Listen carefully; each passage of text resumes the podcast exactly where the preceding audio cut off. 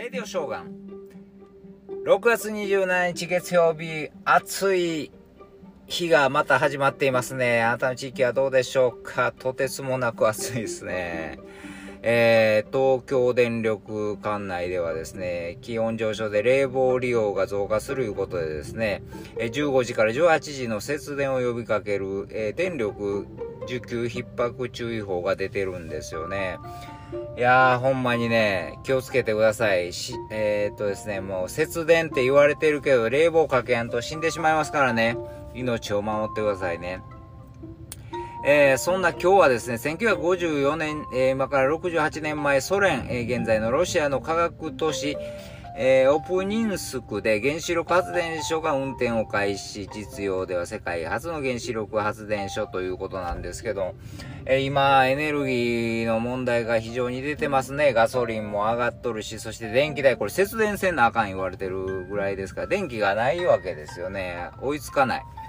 ねえ、発電が追いつかないということですよね。まあ、それでですね、まあ、えー、まあ、この、今言った原子力発電所もですね、この、なんでしょう、東日本大震災の時のあの事故でですね、やっぱり私ももう、えー、その時は千葉にいてましたけども、いろんな、えー、もう、もう原発はいらんわと思いましたけどね、まあ、もう再生可能エネルギーにしてほしいわと思ったんですけどなかなか進みきらないですね。それでおまけにこの戦争ですよね、ウクライナでのね。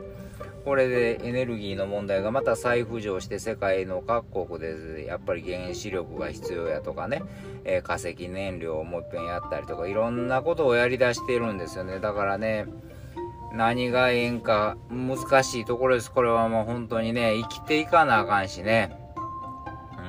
うん。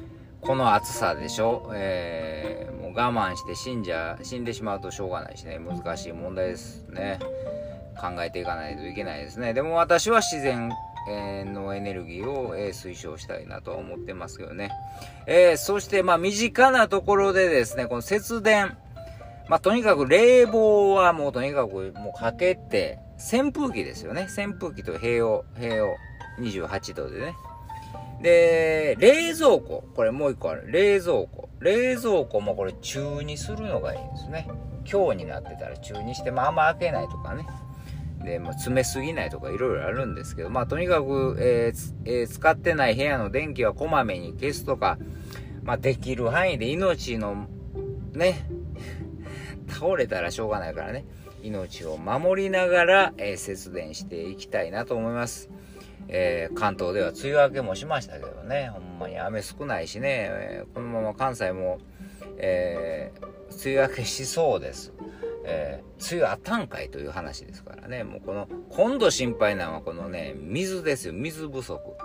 節電で節水言うたらほんま命の危険を感じてしまいますからね。まあなんとかでも乗り切っていきましょう